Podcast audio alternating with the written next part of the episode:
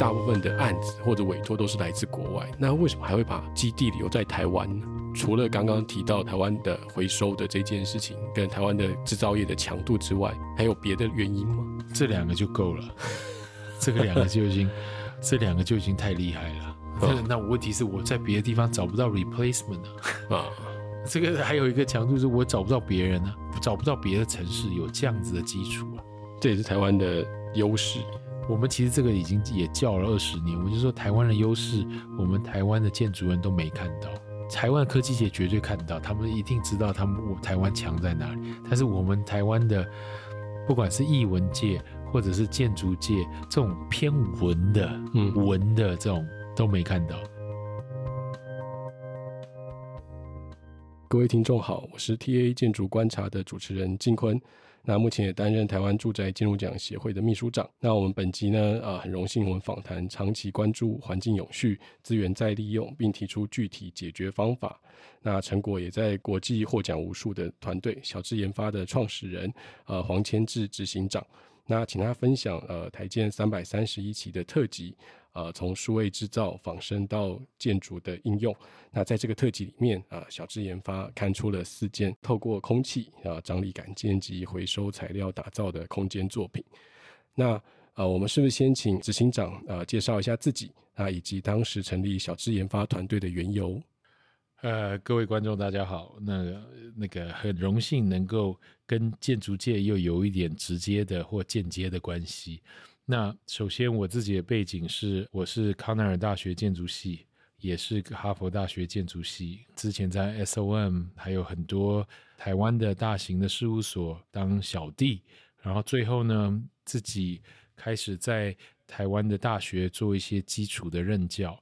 那另外一个专长和背景的部分呢，其实就是自己本身是数理强的，但是也蛮爱画图的。所以这个我觉得对任何读建筑的人是有一点感觉的。另外，我当时因为有一些阅读障碍，所以其实读英文对我是非常非常非常吃力的。一直到三十二岁左右，一只要听到建筑师在讨论什么辅扣，在讨论什么学理哲理的这种，尤其是形体的这种呃艺术美学的相关的，我会非常的反胃。嗯、OK，所以呢。这个也很让你有一点背景，让你知道说为什么我们会成立小智研发。嗯，因为小智研发第一个认为建筑的最基础就是环境安全。其实对我的认知了，但是至少是我们当时一年级在 Cornell 上课的第一次在教什么叫做建筑师。嗯，这里里头就要讲说环境空间的。安全，这个基本上是第一句话。嗯、但是呢，我觉得我们在这发展这个所谓的现代建筑的这大概一百多年来，基本上搞到最后都在玩形体的操弄。嗯，所以这一块让我在学习的过程非常的反叛。嗯，那第二件事情是，竟然是环境，我们在创造环境，不管是都市环境、室内的环境、室外的环境，嗯、那怎么让它是？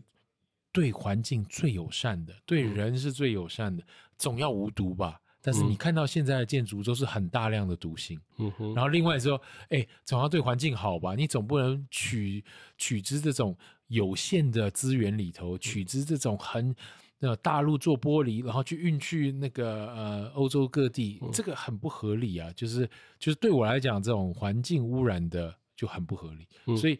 碳排很自然的变成它一个基础落实或者评价到底什么是好建筑、好材料的一个基础元素，所以这就是为什么小智研发的成立，它其实是一个反思，对现在的建筑是非常的不满的状况下，对我们该做的事情很大的一个缺口，希望透过这家公司或者透过这一系列的研究来弥补。在我们这个产业，或者我们应该要做的创新，其实，在听您回答的时候，其实有点超出我们这个问题的疑问，因为我们也知道说，其实我们学建筑的时候，建筑史书就说安全嘛、美观嘛，其实是很很关键的课题。可是其实没有讲美观哦，他没有讲美这件事情。嗯，对，实用。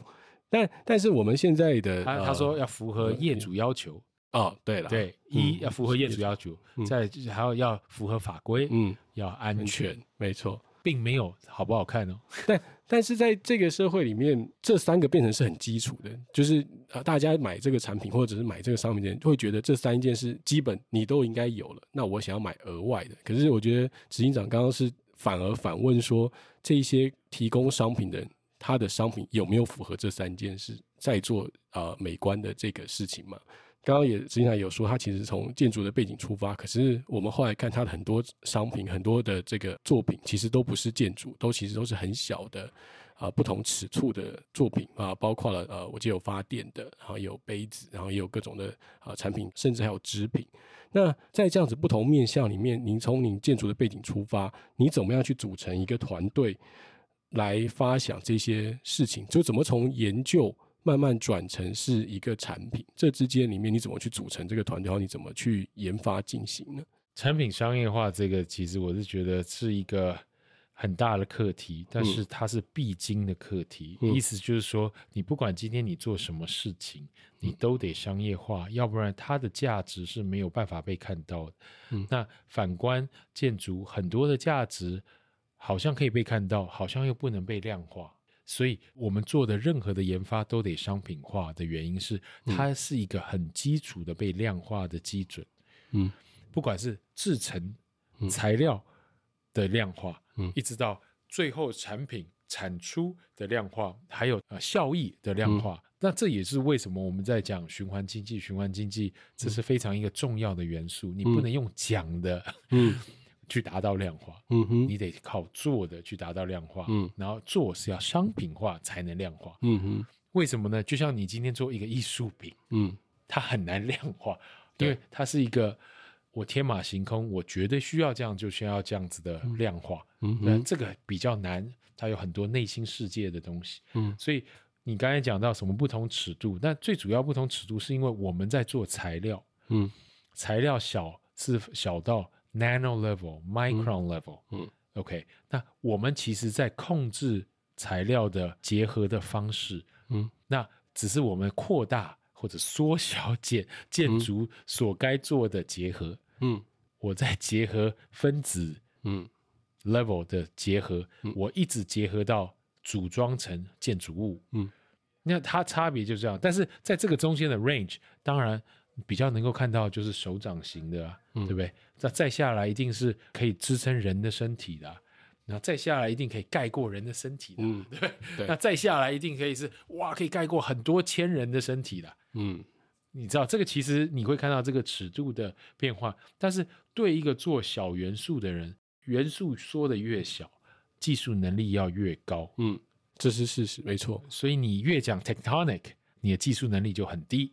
嗯，就是你胆到木头接木头，这是很容易，嗯，right？OK，那你可不可以从木头到木头到木头到最后讲到木头的分子，嗯，去跟什么样的消防的涂料做结合？嗯、这也是另一种、嗯、，right？对，OK。然后可以再细到说什么纳米的呃加强加韧剂，所以、嗯、所以这个你可以看到它的嗯、呃、层级不一样。层级我觉得不要讲层级，但是我是觉得它的呃知识密度不一样，嗯、知识密度不一样。所以当我们在建筑领域都很喜欢在讲形的时候，它基本上最多只在 tectonic 的这个层面。嗯就是构法的这个层面最多了，我们讨论的最多就是在讲构法。那实际上面它没办法影响到真正对环境最重的那一块，其实是你到底是用什么材料、嗯、用什么分子在组合这个东西，嗯、你这个分子是怎么取得的？其实应该说这个议题其实那当然很重要，而且这几年在台湾也开始慢慢被讨论。也就是说，到底盖房子还是要用呃钢筋混凝土，还是还有没有一些替代性的材料？出现，那我觉得我们在后面有题目可以谈到呃这件事情。但是如果我们延伸呃前面的问题来谈的时候，啊、呃，当这个知识密度这么高的时候，那每个人的能力都是有限，或每个人在他的专业的呃摸索其实是有局限。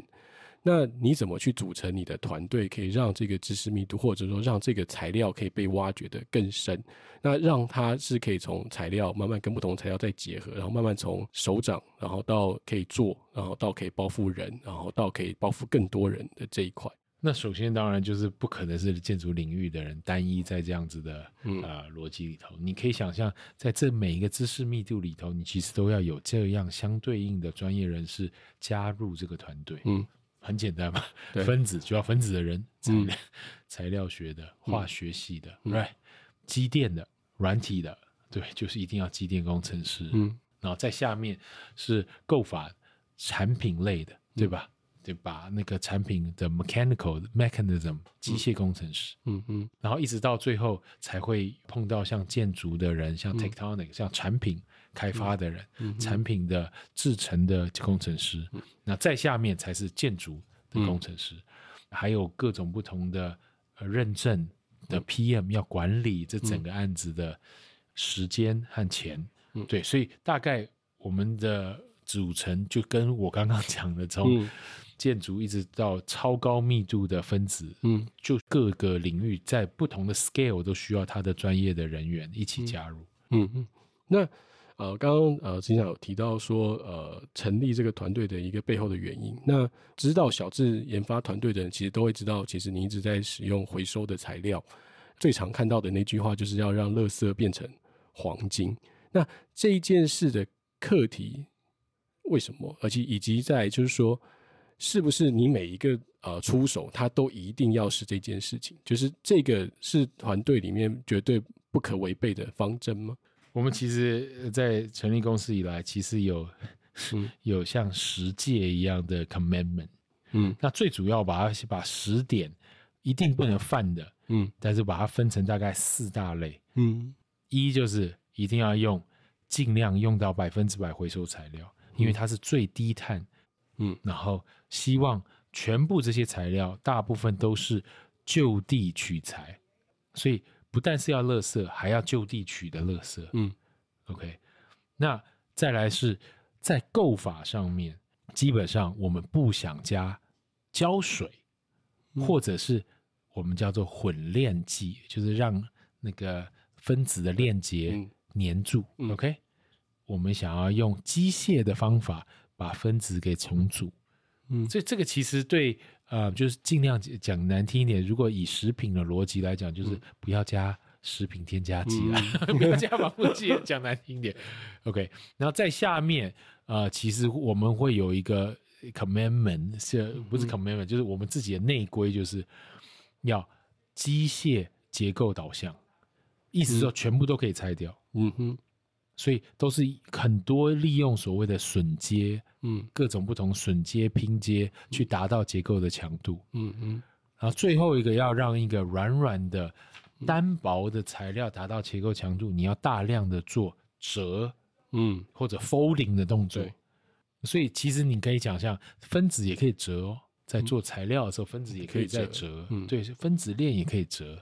对吧？嗯、要怎么用各种有引力的材料让它吸引，让分子链呃附着在一个有引力的材料上面？嗯、这讲的好像很玄，但是实际上没有。一块沙子有分两种，一个是有洞的沙，嗯，在显微镜底下看有洞的沙；一个是平滑的沙，一个是像一个 crystal，、嗯、呃，就是像一个水晶；对，另一个是像像海绵。嗯，OK，请问你要加什么沙在材料里头才会让？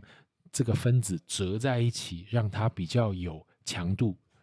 这个应该要用水晶的吧？相反，相反是要用海绵海绵的，因为你看海绵会吸水，对，它会把引力把这个分子。吸在一个三 D 的包覆体里头，嗯、它是不是就折了那个分子，对吧？如果是 crystal，它没有引力，它没有引力去把它像，嗯、所以我一说很白痴，像这样的东西，这个也是呃我们在思考所谓的呃机械构造的其中一部分。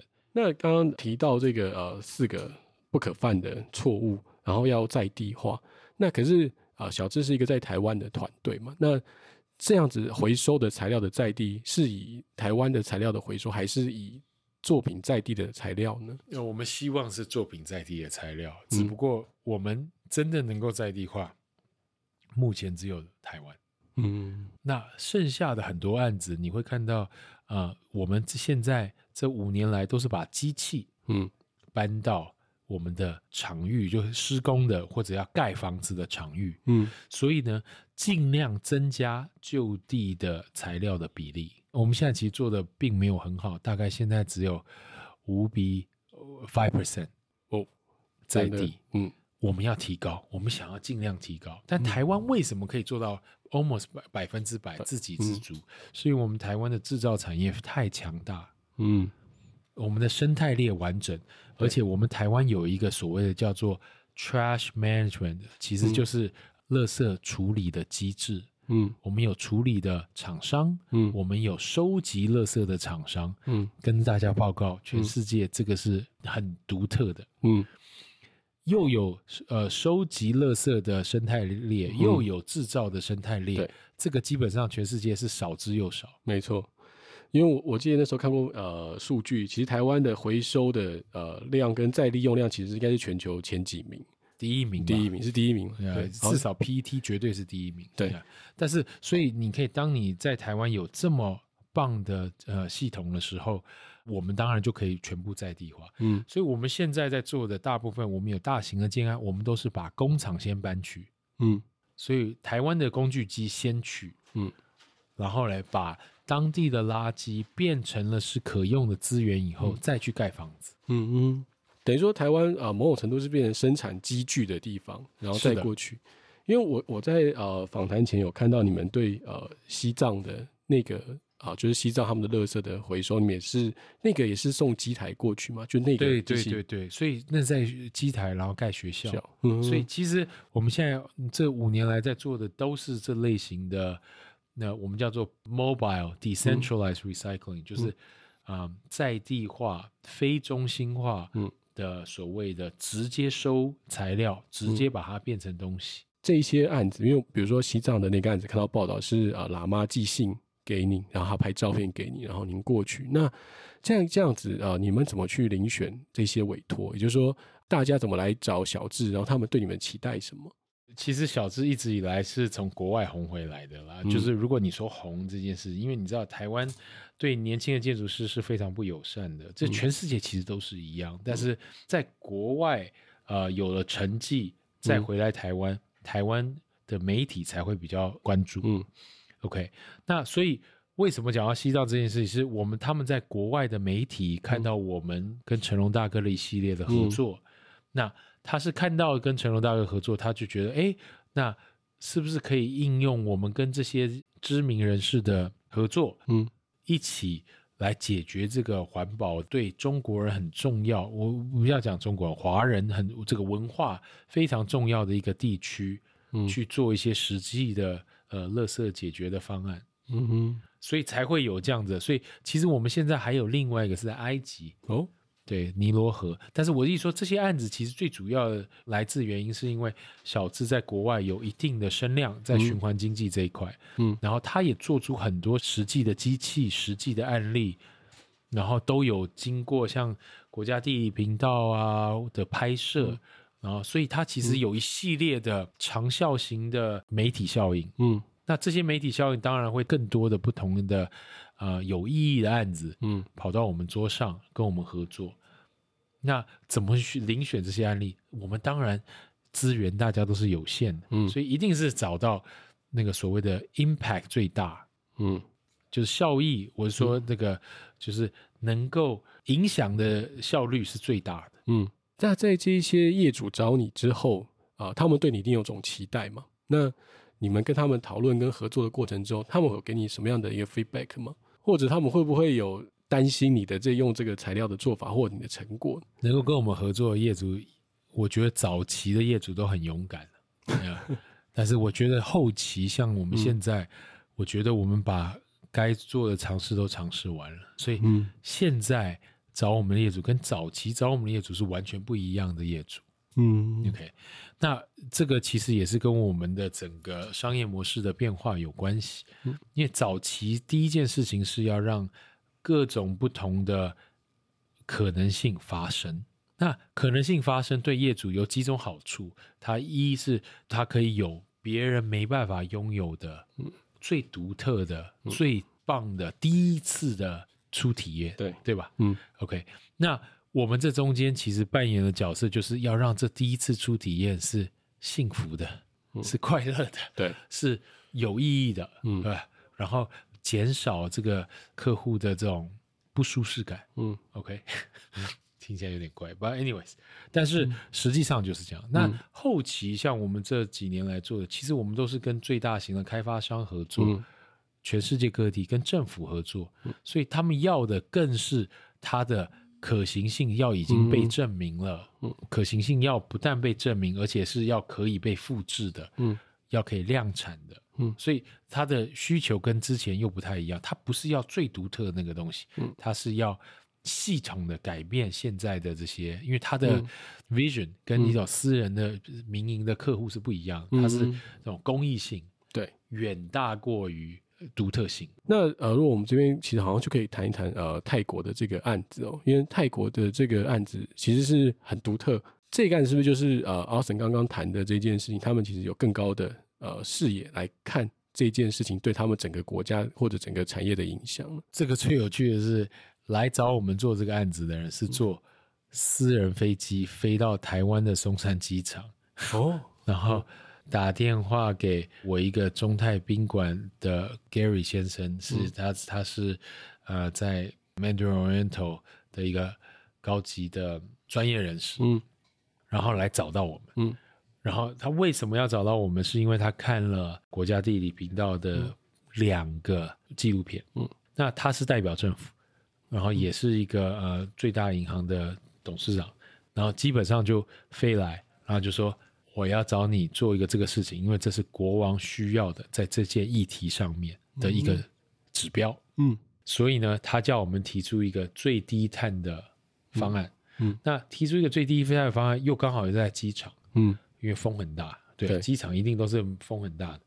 然后呢，要跟环境变迁又要有极度相关的连接。嗯，然后呢，但是它又要有。完全的独特性，同时要能够复制好几个地方，因为整个园区很大，嗯、所以还好我们之前做了很多的不同实验，嗯、而且也验证在实际的建筑上面，嗯，所以他们就大胆了采用我们的提案，嗯。嗯，那因为有些听众可能对这个案子没有那么熟悉，是不是 Austin 可以跟我们快速简单的介绍一下这个案子的？OK，形体就形体就很简单，就是八根筷子插在地板上，嗯。然后呢，上面放了啊、呃，你知道甜不辣吗？嗯，对，上面放了八大块甜不辣，很大块，呃，大概加起来有两千多平方米。嗯，呀，所以它上面上了这个，那那这些其实是气垫床，嗯、讲难听点就是大家在什么嗯运动用品店买那种呃充气式的床垫，嗯、对，但是它的尺寸很大，嗯，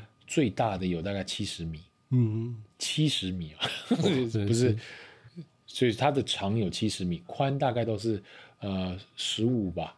嗯，所以它是一个很大的充电器床，嗯，啊，用八根柱子插在那边。那为什么要这样子？是因为泰国的温嗯很热，嗯，所以我们要让这个运动公园，这个泰国机场的运动公园有一个可以乘凉，就是乘嗯乘凉。同时也要挡雨的一个整个园区的主展馆，那、嗯、这个是因为飞机飞下来会看到的，嗯，所以就泰国的新乐国王是非常喜欢运动的，所以他就命名为国王的啊、嗯。呃、快乐运动中心，嗯、对，快乐运动的那个脚踏车呃运动步道，所以它就长得就是这样，但是实际上它的形体的 form 是比较接近是啊、呃、自然生态的花。嗯。嗯，或者有点像食人花啦，其实你知道，嗯、因为食人花不是它的叶子会张开放呃关起来嘛，因为它里头是靠充气达到它应力，嗯，撑开这十二米到七十米的长，嗯、所以它的这个呃缩放基本上你可以想象就是像吹垃圾袋一样，嗯、然后你用里头的气体来控制它的垃圾袋到底是这个多大，或者这个气垫床到底是多硬，嗯，嗯多软。所以没有充气的时候，它基本上就像一个挂在天上的帆布。嗯，一充起气来，就变成一个八个很大的气垫船或者、嗯、呃气垫所以它是可以收起来，就是说它现在完成之后，它其实是可以收。对啊，它是可以收。你你把那个电控，你只要一调那个电控，它就可以全部缩起来。它可以还可以可以随时说放 to。嗯嗯。你可以让它跳舞，如果你要让它跳舞的话，你也它可以跳舞。所以它其实是完全可以因应使用者的需求跟啊、呃、maybe 台风或什么的时候，它也可以收起来，起来它可以收起来。那它这样子的这个电费会高吗？不是，它基本上它是全部，它有呃，总共八个座，嗯，但十六座 digital pump，嗯，那这个 digital pump 基本上是跟太阳能板连在一起，嗯，所以它的电就是支撑它，嗯的这个 pump 啊。所以它基本上就是一个全部一个闭环的一个，嗯、你就把它想成是一个花，对不对？嗯、然后它吸太阳的光，然后让它撑出来。那、嗯、但是它会受风还有雨的影响，嗯、还有今天太阳很大，其实大那个大气的那个压力也会不一样，嗯、所以它里头的那个内应力会因为它的 pressure sensor、嗯、那个压力阀来做。调整，所以它一下子会变软，会变硬，变软会变硬。嗯，它就是会蛮呃蛮有机跟拧呃拧拧身的这个形态出现。对，这个时候就要我我会问一个问题，就是说，那在台湾其实有时候推动这种呃建筑有一个很大的困境，就是因为台湾人其实不喜欢维护营运，台湾人很担心，就买房子很担心，最好这个房子我买完之后三十年、五十年都不要动。但是呃。小智的这些产品，其实呃，这样的作品，他们会不会担心，或者说你你怎么去看它的使用年限的这一件事情？OK，的第一件事情，其实什么东西的使用年限其实都是有限的。嗯、对，OK，然后塑胶其实本身的使用年限也是有限的。嗯，OK，那现在的问题是我们每一次遇到这种问题的时候，嗯、都会是说，好，铁皮屋好了，铁、嗯、你跟铁皮屋比好了。对，那重点是你要什么样的呈现多久？嗯、但他总要把苹果对苹果来做一个比较吧？对，嗯。但是大家都忘了苹果对苹果的比较，他都以为是铁皮屋锈了，你不会再漆吗？你会、啊？会啊，对啊，对啊。那你这个四年后，你为什么不要再漆它一次？嗯，那即使它是石材里头的矽利康在中间，嗯、或者是它的中间的缝合，嗯。早就坏了，对，还是要重新填缝啊。没错，那更别说它的表皮已经变成完全另外一个东西了，对吧？所以其实大家都一直忘记，你即使是看起来像那，为什么外国的同事来到台湾，第一件事就是我们台湾的房子好脏哦。嗯，没有一个人说台湾怎么会这么贵的房地产，怎么房子这么脏？嗯，而且你会看到没有一个历久弥新的，是一个比一个脏。嗯，对。然后他们都已经用完瓷砖了，嗯，都已经用了石材了，对，他已经没办法再更高级的材料了，嗯、所以大家只是一直忘记说，我觉得这个根根本其实是一个文化上的问题，它其实并不是一个呃设计或者是材料上面的问题，它是个观念上的问题，它是一个观念上的问题。那其实你可以看到，真正有其实你会觉得很漂亮的东西，它是一定是有花一笔维护成本。天志有提到说，呃，有好几个关键字嘛。那我们在整理呃访谈前后，你也有提到说，包括模组化、在地化跟去中心化，是你们呃现阶段跟下个阶段啊、呃、追求的目标。那我觉得刚刚呃在地化你已经有谈到，那是不是可以跟我们分析一下，为什么是模组化跟去中心化？如果不是模组化，基本上你没办法快速的 scale。嗯，啊，呃，在科技的模组上面，模块一定是模块式的，嗯，在增加。绝对不会是那么 project base。嗯、我们大部分的建筑的逻辑都是 project base。嗯、这个案子想要长成什么样子，所以它是一个发想的这种逻辑。嗯、但是模块化的东西，其实就像你在设计饭店，嗯、你也是设计一个模组啊，你不会是每间房间都要重新有个概念嘛？嗯、对对吧？所以模块化的是唯一我们在全世界各地有办法复制的版本。嗯，就是我已经把。软体模块化，嗯，我把我的硬体也模块化，我把我的认证也模块化，嗯嗯，再把我的机器模块化，嗯嗯，所以我这样子整个串在一起，其实就是我很快的可以发出各种不同的牌子，因应不同的在地的状况。我后来这也是我的观察，就是说，呃，之前访谈蛮多老师就会提到，我们还回到建筑啦，就台湾很习惯是现场浇灌混凝土，可是国外 maybe 在美国或者在加拿大，他们可能会用预铸化的，就是柱的啊、梁啊，这些从工厂订过来就可以组装。所以您自己刚刚谈的这一块，其实是不是也是台湾人对模组化这件事情还没有这个认知？呃，其实我们盖的房子，如果您知道的话，我们从基础嗯一直到柱梁系统，正常都是 模块化的，而且都是预铸的。嗯嗯，我们预祝的应该的经验应该比很多建筑师都丰富。嗯，因为基本上我们都是要预祝，嗯，就是没有一个东西想要 呃现场做。嗯嗯，因为对我们来说，现场只要现场做，我们呃就。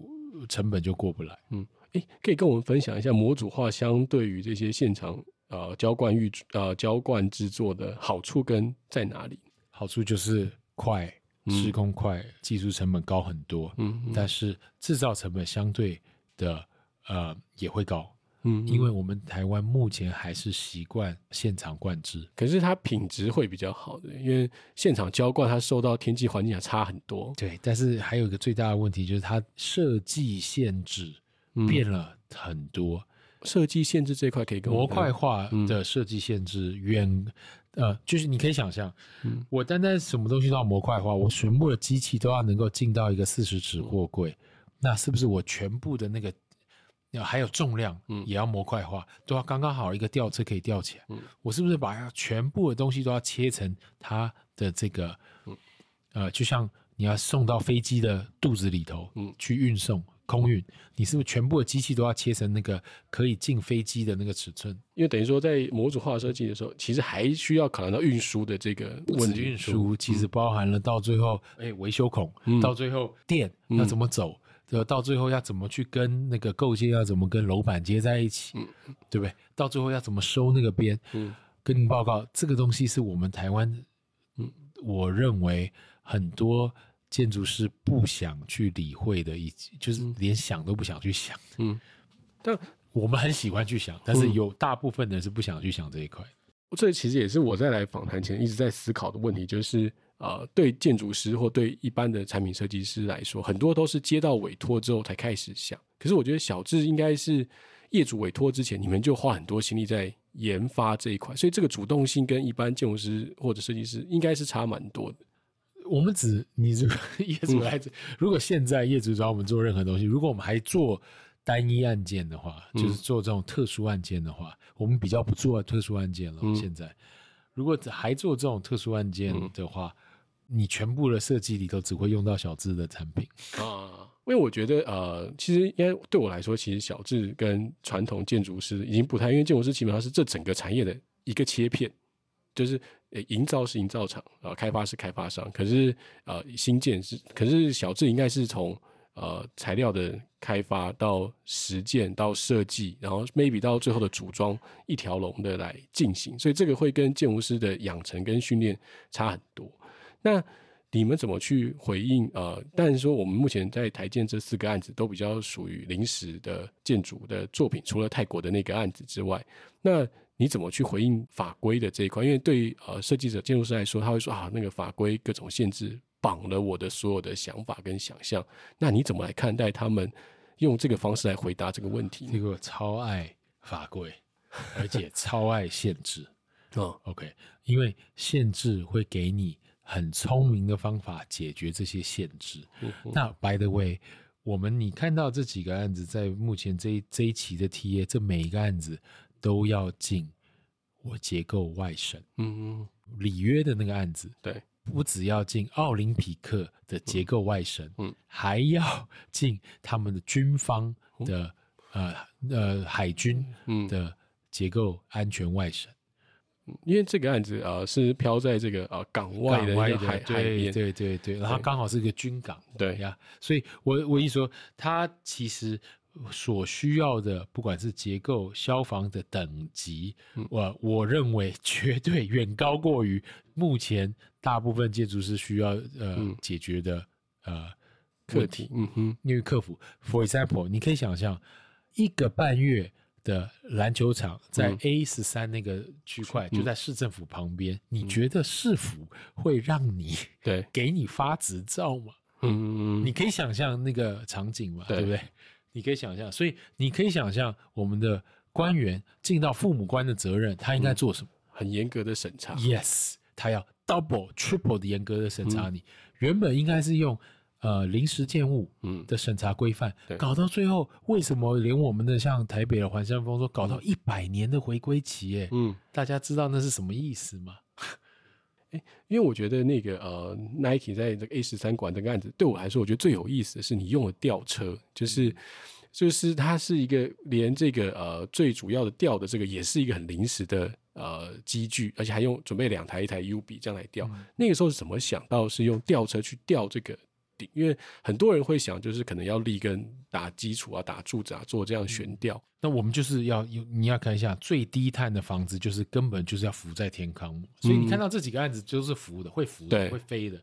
那会飞就是要轻到一定的 level。嗯，会那轻其实你需要最基础的就是一个 lift，嗯，对吧？它才能撑出空间，嗯、对不对？就是 lift。但是我们你看都要用 tension。嗯，都只是想用拉力杆件。对，那其实到最后，什么是拉力杆件啊？因为你今天做，不管是 Eiffel Tower，Eiffel Tower 是压力杆件哦，对，不是拉力。所以什么东西是拉力杆件？其实最容易的就是一根气球，一条线。嗯，对，所以那所以那一条线基本上就是你要撑出建筑物最最最低的嗯限制。嗯嗯，那那一条线到底可以做多强？嗯。OK，可以撑多少的力？嗯，然后所以其实在这个案子其实很有意思的是，它吊车的力量，对，再加上吊车力量打折以后，嗯，U 比两台，对，所以它基本上这吊车也许是哦只有一吨。而其实它大概有两吨的那个吊呃垂直拉垂直的拉力啊，然后但是我们 U 比了，只能在低于一吨，所以要低于它五十 percent 的拉伸力。嗯哼，然后我再 U 比一次，所以都有四倍的这个拉伸力。那我只用了一吨，所以意思说我盖一千个人的这个超大的棉被，嗯，只需要只能一吨。嗯哼，而且这这个还不好 lateral forces 哦。嗯，还不含侧向风，对。对不对？还不含了 uplift，就是那个悬浮力。嗯，OK，所以其实这就很有趣了。嗯，所以是透过这个机具，嗯，去知道它什么是最大的限制，嗯，然后再重新去开发一个材料，嗯，去因应这样子的限制，嗯嗯，那它的覆盖面积又要三千平方米，嗯。然后又要放一千个人在里头，你那市府一定天天 很 担心。我现在很快的想法就是说，你看台湾很多庙会的活动都应该找小智合作，因为我们庙会的活动就会需要搭棚子嘛，然后就需要弄。其实很多时候都是呃废弃或者是什么的状况，其实应该可以想想看有更 smart 的方式来进行。是的，但是我你也知道这个坏处是我们其实对某些东西没有把它想的这么嗨。High end，嗯，就是比较高阶一点。其实你看 Nike，它就是一个篮球场，嗯，一千个人的篮球场其实也没什么，讲老实的。嗯、哼哼但是它底下放了一块一千万的 NBA 的地板，呃、地板，嗯嗯，所以呢，他为了保护那块地板，要把这个地方变成是一个东西，嗯、所以他愿意花多一点钱去做这个棚子，嗯，对吧？那。他不去买现成的，他我要克制我自己的版本，对吧？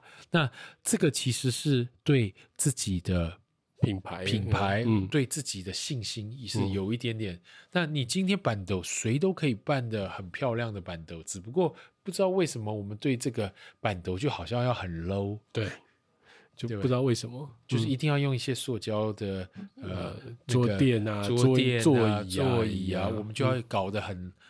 Low 穿个蓝色的千拖，这样子好像比较造地 一点，然后要一个红色的布，就就是这是一个氛围，他就是想要这种很 low 的氛围，嗯、那他就没有想要特殊性。嗯嗯，我只是说，如果有机会，大家对自己文化上面，其实对它其实是某种品呃概念，是建筑品牌或者品味的提升。嗯嗯。这确实哦，那我挑后面我们其实有好奇，就是说，因为其实我们这一期的题目叫做呃数位制造嘛，仿生到建筑的应用。那我自己就回想哦，就我以前念书的时候，在两千年左右的时候，数位建筑这一块在至少在建筑界开始被讨论。然后呢，呃，远东集团啊，呃，有成立一个建筑的奖项。那小智其实在二零零七年成立，到现在也过十五年了。零五年，对，那你你零五年成立，零五年吗？哦，少少算了两岁，没关系。我觉得现在是要越少睡越好。人家现在觉得我们有点太老了，太老啊。这样好像呃太老，就品牌感觉就没有那么新颖。对对对，对。那你自己觉得？那现在从你现在再回头看当时刚创立的时候，你觉得啊这些数位工具的支持跟以及创作者跟这些工具的关系有没有改变？绝对有，呃，而且改变很大。但是我其实可以说明，在这个早期两千年的所谓的这个数位的呃建筑。对我来说，我觉得根本是应用错误，哦、或者应该是说，它呃，在我们建筑界在讨论的 digital architecture，我觉得是完全是跟我想象的是相反。嗯，我反过来讲，我们在做什么？嗯，我们的数位应用是在做 database，嗯，我们的应用是在做 simulation，嗯，结构的 simulation，材料的 simulation，嗯，风洞、风场，solar exposure。的 simulation，、嗯、然后外墙呃微风场结构应力的呃 simulation，嗯，嗯，OK，对，我们在做的是还有碳排的 simulation，嗯，OK，然后并不是做那个缝做那个形状造造型的 simulation，、嗯、所以我觉得 Grasshopper 被用的方法跟我们想象 Grasshopper 或者 programming。嗯，Grasshopper 就是一个模组化 programming。嗯，模组化 programming 对我们来说，怎么会把它用在谁可以弄出比较夸张的 curve？嗯，这个这一块上面。嗯嗯。那另外是我们结合了制造软体。嗯。所以结合制造软体这一块，其实对我们来说，这才是真正让我们有办法在这么少人做出这么多多样性的东西出来。嗯。因为制造需要 simulation，材料的 lab，同时要把这个 data 变成是制造的 data。嗯哼，那这个还要再造成建筑的结构体的 data，它才有办法去做 simulation。嗯。那这整个分子到建筑的这个过程，没有 digital 的帮助是帮助，这是绝对无法做出来的。嗯嗯，所以讲到了这个叫做数位的必要性，嗯呀，所以我认为我们用数位是用在必要，真的很需要它。那你会担心吗？就是说，你认为这个产业，因为我们一直都在两千年的时候，我们就认为呃，数位这件事会改变建筑产业。可是我们现在回头看，似乎好像没有撼动。那你觉得台湾绝对撼动？有撼动？绝对撼动？嗯，我觉得绝对撼动。基本上对我们这个产业和材料这个产业绝对撼动。嗯，因为最近在讲碳排的时候，嗯，当我们建筑师还在画单线，嗯，但是当结构计算的时候，或者全部的碳排计算是以重量为基础的时候，嗯，我们建筑到现在还在找单线。嗯哼，所以呢，你说撼不撼动？本来是应该大撼动。嗯，只不过现在。市场还没反应过来，去要求建筑师，嗯，因为他们不知道这个是建筑师的问题哦。嗯，但是我认为，最终这是建筑师的问题。嗯，所以因为建筑师应该要先意识到这个问题存在，然后跟业主反过来要求要改变这个产业嘛？你觉得还是说？对啊，因为业主现在会开始哦，全世界二零二三年开始，全部的美国上市公司都要把碳排计算。嗯当成是个基础，盖房子要碳排计算。对，我想请问，现在台呃台湾或全世界哪一个建筑师可以算出他的碳排是多少？完全没有办法。那完全没有办法，主要原因是因为你现在画的线是二 D 的，嗯，而且它不是一个 close shape，它并不是一个三 D 的完整形体，所以它算不出重量和 density 来。嗯，所以我就说，第一件事情，我们的 AutoCAD 的软体会大改哦。嗯嗯。如果你要算太白的话，你的 AutoCAD 软体可要改了。对啊，那还有你知道小智不是很用 AutoCAD 了。嗯，呃，我们小智大部分都是以 SolidWorks 或者是以 CATIA base 的软体为主，嗯，所以它是用来设计飞机和车子的软体来盖建筑物为主。嗯，所以我们全部的 P line 都是有 density 有 material data。嗯哼，那也许吧，现在还没有被业主要求到。但是当你被要求到的时候，你已经来不及了。嗯，你还没有准备好，就必须要提前准备了。因为我前两个月参加艺术圈，就艺术圈他们也在讨论碳排的问题，因为国外的展馆要求艺术家提供你这件作品的碳排，他才能给你补助，才能过来。那就是台湾这个有没有办法意识到这个问题，然后准备好了没有？不过台湾人脑筋太快了啊，所以我觉得我一点都不担心执行力有没有啊，一点都不担心执行力有没有。然后我们一直有的问题，其实是我们的舒适圈太舒适了。嗯，我们这个建筑圈太舒适了。跟您报告，如果你今天是一个欧洲的建筑师，或者是一个美国的建筑师，你基本上以这样子的氛围，台湾的建筑师是没有工作的。就就在国外是对。没有工作，OK，但是呢，奇怪，我们台湾怎么会好像都找不到建筑系的同学来上班，对不对？我们是相反的，我们是供给嗯低于需求，嗯哼，所以我们太舒服。哎，Austin 可以分享一下说，在欧美呃建筑师他需要具备怎么样的专业，跟他需要怎么样的一个观察观念呢？呃，基本上在国外的建筑师，大部分是，尤其是你在年轻的时候，这二十五岁到三十五岁大中间，嗯，基本上你要真的有人付钱让你碰图是不太可能的啊。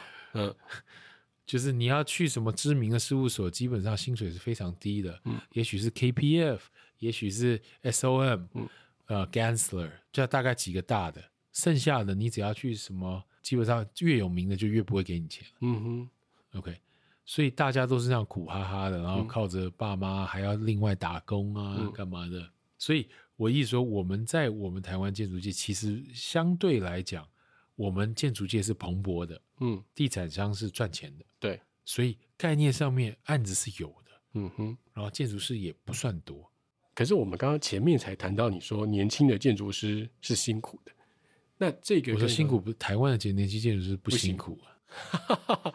好，那啊，我的一些年轻建筑师的朋友，你们 要反省。他自己觉得很辛苦，但是你要不要叫他们自己去试着？嗯，他有没有能力，或可不可以在美国、在纽约或者在伦敦去开一个建筑师事务所？嗯哼，他如果在台湾开了起来，他在那边开门都没人。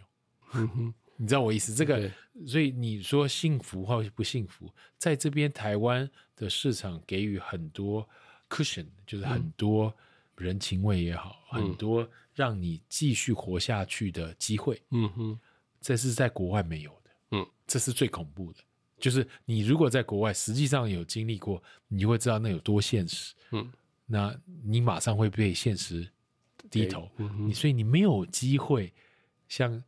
台湾建筑师可以畅谈一些，哦，二十五岁的人可以畅谈人生大道理，啊、哦、呀，是没有这个机会的。了解啊，我觉得这个蛮呃，怎么讲，蛮直接的，有有一点点啊、呃、挑战。不过我之前听过建筑师也有谈过，就是他他有说过他在日本实习的时候，然后在台湾回来开业做案子，然后他以前在日本事务所的同事就很羡慕他，因为他们在日本还没有机会碰到。真实实际的案子，而他在台湾已经有一些建筑实践，嗯，所以他那时候也有分享，他觉得在台湾其实没有说的这么苦。对，所以你知道，对建筑人来说，能够实践是一个很幸福的事情。嗯嗯，OK，那才是机会。嗯，Right。然后呢，你去去问全部的这些欧洲的中生代的建筑师也好，老一辈的建筑师，就是你就说哇，你们这个二十几岁就可以有个室内案，你们怎么？这么 这么运气这么好，对不对？你要想想看哦，这个是一个很不一样的，所以其实就是不要去跟人家比，呃，因为你真的比起来，其实台湾是非常幸福。那我们刚刚谈到这个呃材料，因为在前面有提到说这个回收的材料跟呃比较传统的建筑材料，那我们也知道说呃木构造这件事情，其实从很早很早在开始就开始使用木构造，到一直到现在，它这个材料周期是没有断过。那我就很好奇说，对 Austin 来说，那回收材料有可能达到像这种自然材料循环永续的可能性吗？还是说你觉得这个事情其实是在解决我们现在人类制造的废弃物的一种方法跟手段？首先，那个对我们来说，呃，用废弃物盖房子，嗯，你先不要讲是不是塑胶，它有可能是铝，有可能是玻璃，也有可能是废弃的木头或者再利用的木头都有可能。嗯嗯，也有可能是废弃的铝、废弃的钢。对我们来说，材料是什么？我不是很在乎。OK，我们为什么要用废料去盖呃建筑？最主要是减碳。嗯嗯，大家一直忘记了，最终其实为了减碳，然后为了延长生命周期。嗯嗯，然后呢，刚刚好一次性的塑胶，或者是台湾的木构造，你知道台湾木构造因基础它的 life cycle 是有多短？哦，嗯，台湾的木构造的 life cycle 很短，是因为我们台湾湿气太重，太重，嗯，而且竹构造更短，嗯，因为它马上不止崩裂，它因为一湿一冷，嗯，然后再加上我们太湿，所以霉菌会吃它，啊，所以它的。Life cycle 是非常短，嗯哼，所以当你要做一个低碳减碳的事情，你一定要 life cycle 拉长，嗯，OK，然后你要把碳排放量 embedded footprint 拉得很低，嗯，然后你要缩减 layer，嗯哼，OK，所以你原本是盖房子，如果说欧洲人要用五层才能盖出一个 R value 是多少，就是对抗大气能力、对抗温差能力可以达到多少，嗯，你可不可以用一层就达到？嗯，你就赢了，你就你就好了，你就对环境好了，嗯、因为一层绝对比五层所要花的材料的成本低低。嗯，大家有个这个样的逻辑，木构造一样，什么构造都是一样。我们可不可以用一层的木构造，嗯，达到三层玻璃 low E 的效能？可能要非常厚。OK，它的材料的用量就跟原本是这个是 Apple to Apple 的比较，嗯，所以这个才是。苹果对苹果的比较，这才是重要的。嗯，就是你要比同样一个效能，你可不可以用更少的层解决？嗯、你最好很少的层解决，嗯、还可以你减少。对，第一件事情是减少，嗯、第二件事情才是用 recycle 的东西。嗯嗯，对我来说是蛮颠覆原来的想象。对我啦，它不是因为用木头，呃，就氛围对用木头而用木头，嗯、还有台湾。啊，如果你说，你看，我们有几个，刚才不是讲，我们有四个最主要的大类，对，原生材料，不要用原生材料，用在地的材料，对，在地取取得的材料。如果今天这个木头不是就地取得的，它的碳排什么也是高的，对呀，嗯，对，而且重点是有没有毒性的材料，嗯，木头其实说来是没毒性，但是因为它要运输，所以它都加了，嗯，silane 啊。加了 silane 是一个剧毒哎，嗯哼，你为了不让动物去吃它，嗯，对不对？所以就是本末倒置嘛，就是你你你为了看起来是自然的，但是结果你花更多毒，嗯，更多成本，嗯，去假装自然。那问题是台湾也没有木质构造的法规啊，嗯嗯，所以呢，我们正常都要用一层钢构，然后再配一层。铁皮或者是 水泥皮，对，再放放木材，木材，嗯，Do you see what I mean？所以你现在是增加层还减少层？嗯，那这就是为什么说用我们什么都回归碳排的计算，嗯，这是一个最直接，马上可以 A 对 A 的比较，嗯。嗯而且最有效就直接算出来谁谁低谁高，那这是个数学问题。不用不用，这就是个数学问题。大家不用在那里吵来说，我觉得这木头的看起来很 很自然。这个为什么是用这样子来评？这就是从头到尾都是为什么我们要成立小智的原因，就是真的太受不了建筑界在这样子讨论事情。嗯嗯。因为其实我我刚来白是很好奇，想要问一问，就是说你现在如果回头看当年花博的时候你盖的这个方舟，你觉得你现在再回去看，你还会用这样的方式做这个量体的形体吗？就是啊、呃，回收保特瓶的量体，然后堆叠做，我们还是会这样做，还是会这样做。而且你如果看它的碳排，嗯，真的太低了，嗯嗯，所以当时就你知道那是全世界第一栋，第一栋对碳排重新计算的哦。这么，我不知道你有没有，你知道那一栋的碳排是一个平方米才多少？它是应该是我们当时就是要为了做碳排计算，嗯，然后那一栋从用回收材料到制造，全部的碳排都是有第三方记录的，嗯，诶，可是那时候因为我先说我我可能没有到那么理解，可是因为它的所有的情况应该是重新再交，重新的那个体是重新做的嘛，就是回收塑胶，然后再重新压制成那个体，然后再来。堆叠，对，但是它的碳排还是低的，但因为它的原生材料是废弃的，它的碳排低很多，远比玻璃帷幕低，好像它才不到五分之一还十分之一的碳排。那为什么它没有办法再继续量产，或者是接受，或者在其他案子用这个方式再来进行，在全球？我觉得这句话就更好笑。我们小资已经活了二十年，嗯，对啊，我们的营业额是越来越高，高嗯。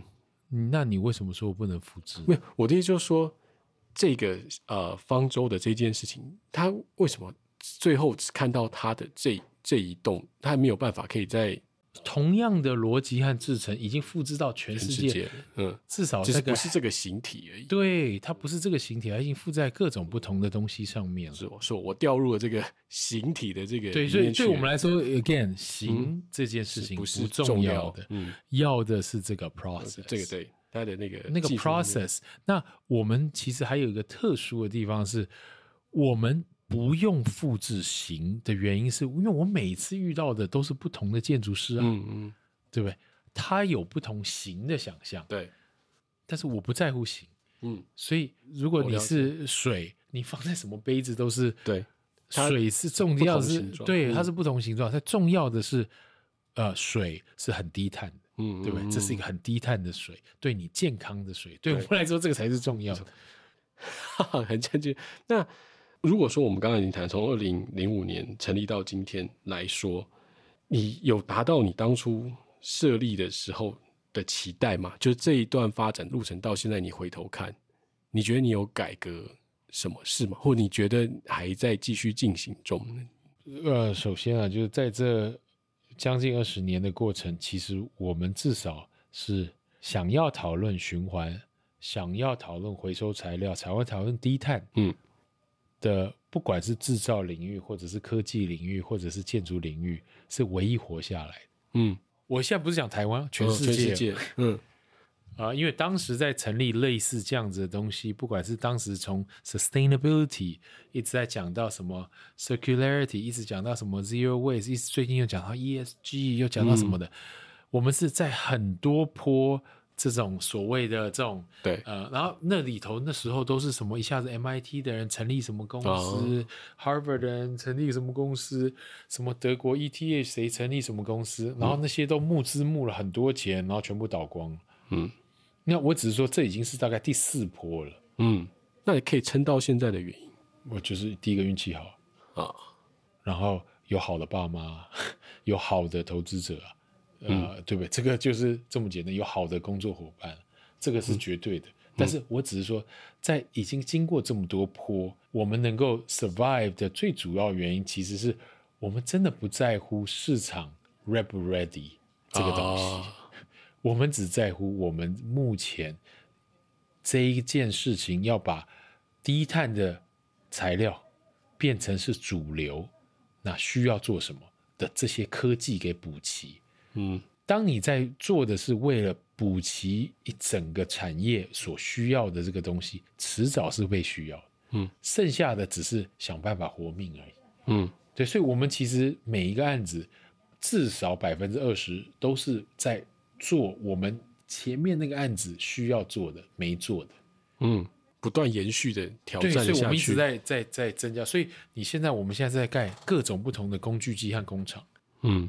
那也许以前只能做一个小小的成型机，然后现在就可以做到整个链解机。You know, like this is a big gap。但是这个中间就是你可以想象它的 investment dollar 其实是从也许哎一个案子花个五万块，做到一个案子现在要花到千万，嗯，然后到现在要花到亿去做，这、嗯、这个就是很大的差别，嗯嗯。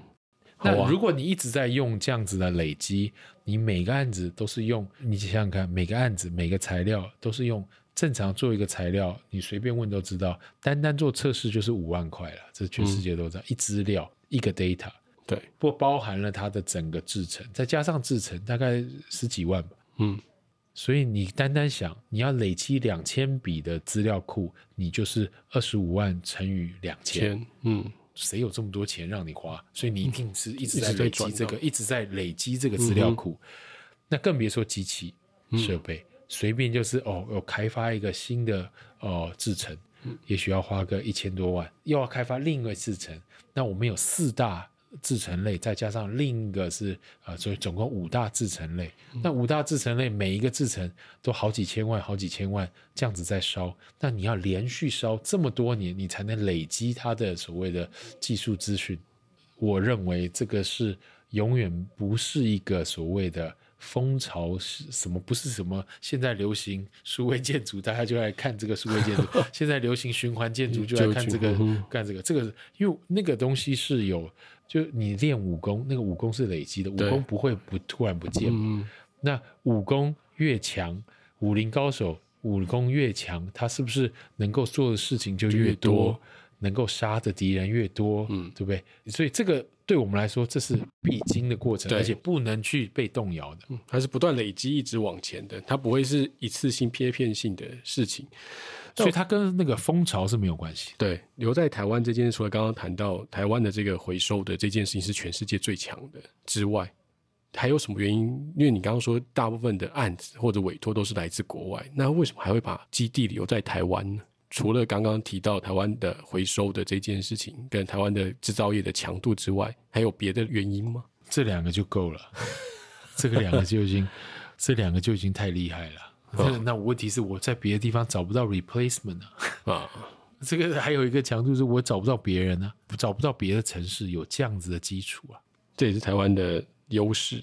我们其实这个已经也叫了二十年，我就说台湾的优势，我们台湾的建筑人都没看到。台湾科技界绝对看到，他们一定知道他们我台湾强在哪里。但是我们台湾的，不管是艺文界或者是建筑界，这种偏文的，嗯，文的这种都没看到。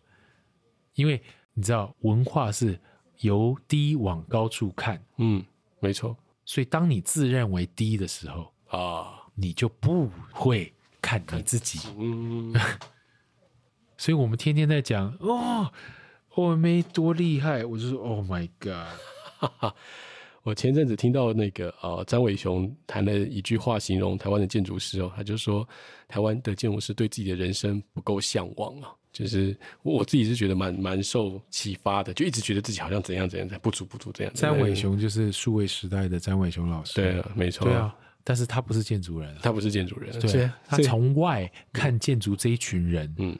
我也是觉得，我我现在有点是从外看这一群、嗯、呃，我们的这些伙伴们或者这些同事们，我觉得第一个身在福中不知福，嗯，然后另外一个是就是觉得为什么大家天天在叹气，嗯、你们运气这么好，对不对？对。然后第二个是对自己怎么没这么没信心，嗯嗯嗯，然后这么爱去看外国的，外国的，然后呢，更糟糕的是，他连带的是政府官员办的各种不同的。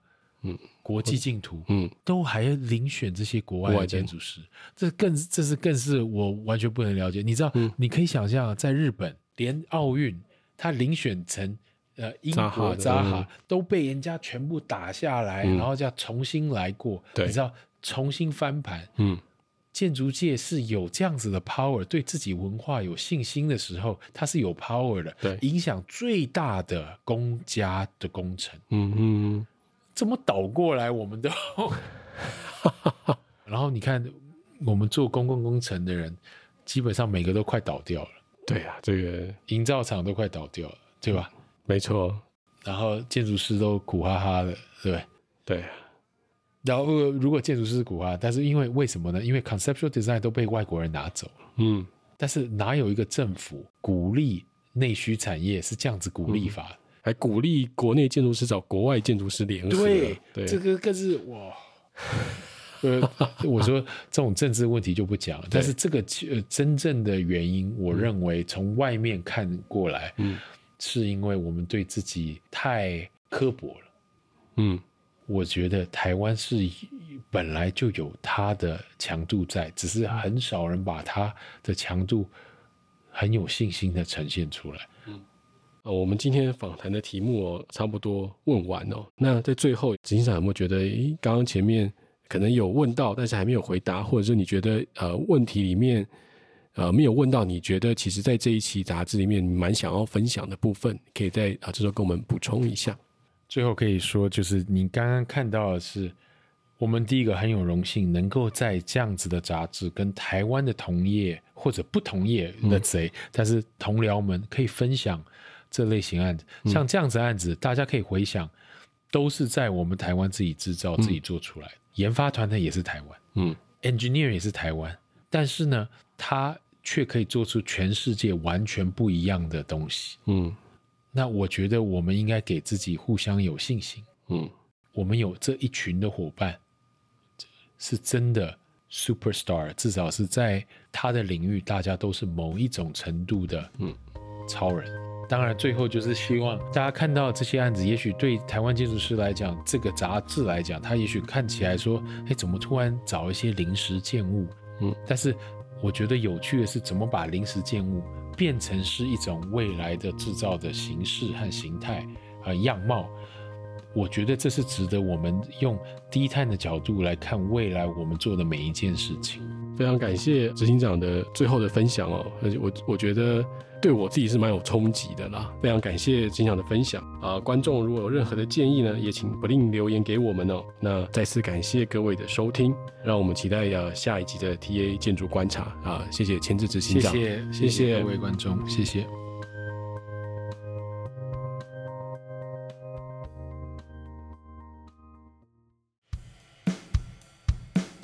如果听众朋友对于本期杂志内容有兴趣，非常欢迎到博客来、诚品等书店购买实体杂志，也可直接联系台湾建筑报道杂志社选购。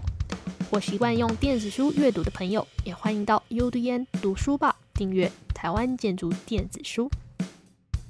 如果你喜欢我们的节目，欢迎到各大收听平台订阅 TA 建筑观察。如果你是在 Apple Podcast 收听，请留下五星评论，告诉我们为什么你会喜欢。如果你想要知道更多的建筑资讯，欢迎追踪台湾建筑 Facebook 及 Instagram，连结就在我们的节目资讯栏。